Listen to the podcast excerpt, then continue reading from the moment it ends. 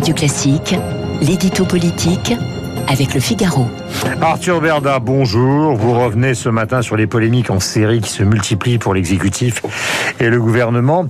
Est-ce qu'ils n'arrivent pas à se sortir des sujets liés à la Covid ou est-ce qu'au contraire ils voient le bout du tunnel? Eh, Guillaume, vous savez ce qu'on dit du vélo, hein, c'est qu'une fois qu'on a appris, ça ne s'oublie jamais. Eh bien, avec le gouvernement, on a découvert que la politique, c'est l'exact inverse, c'est-à-dire que si on n'en fait pas pendant trop longtemps, eh bien, on ne sait plus comment en faire parce qu'après euh, une année à ne s'occuper quasi exclusivement que de la crise euh, du Covid et on imagine euh, qu'il s'en serait bien passé. L'exécutif a tenté cette semaine de reprendre le fil du quinquennat et de s'attaquer à d'autres sujets, l'égalité des chances, la loi climat, mais aussi la lutte contre les discriminations. On en parlait hier, le vote par anticipation pour la présidentielle de 2022 et même l'islamo-gauchisme et l'intersectionnalité à l'université. C'est dire, bref, on a eu une foultitude de contre-feux pour tenter de parler d'autre chose que du couvre-feu. Alors qu'est-ce qui cloche dans ce feu de cheminée qui explose dans tous les sens Eh bien, c'est que sur tous, les, sur tous les sujets que je viens de vous citer, il n'y en a pas eu un seul dont l'atterrissage s'est déroulé euh, sans heurts. On se croirait presque revenu au temps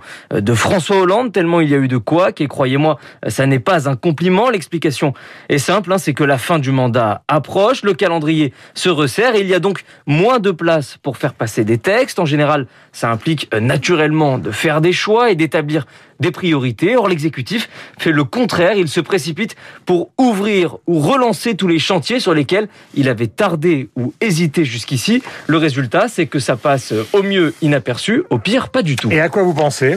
Eh, Je pense par exemple à la question du vote par anticipation. C'est un sujet qui n'avait jamais été introduit dans le débat public par l'exécutif et qui est pourtant discrètement apparu cette semaine à la faveur d'un amendement gouvernemental déposé au Sénat. Alors, vu les réactions de l'opposition, notamment de droite, la disposition a peu de chances de voir le jour, ce qui prouve qu'on ne doit toucher les règles électorales qu'avec une main tremblante, surtout dans le contexte actuel de défiance généralisée.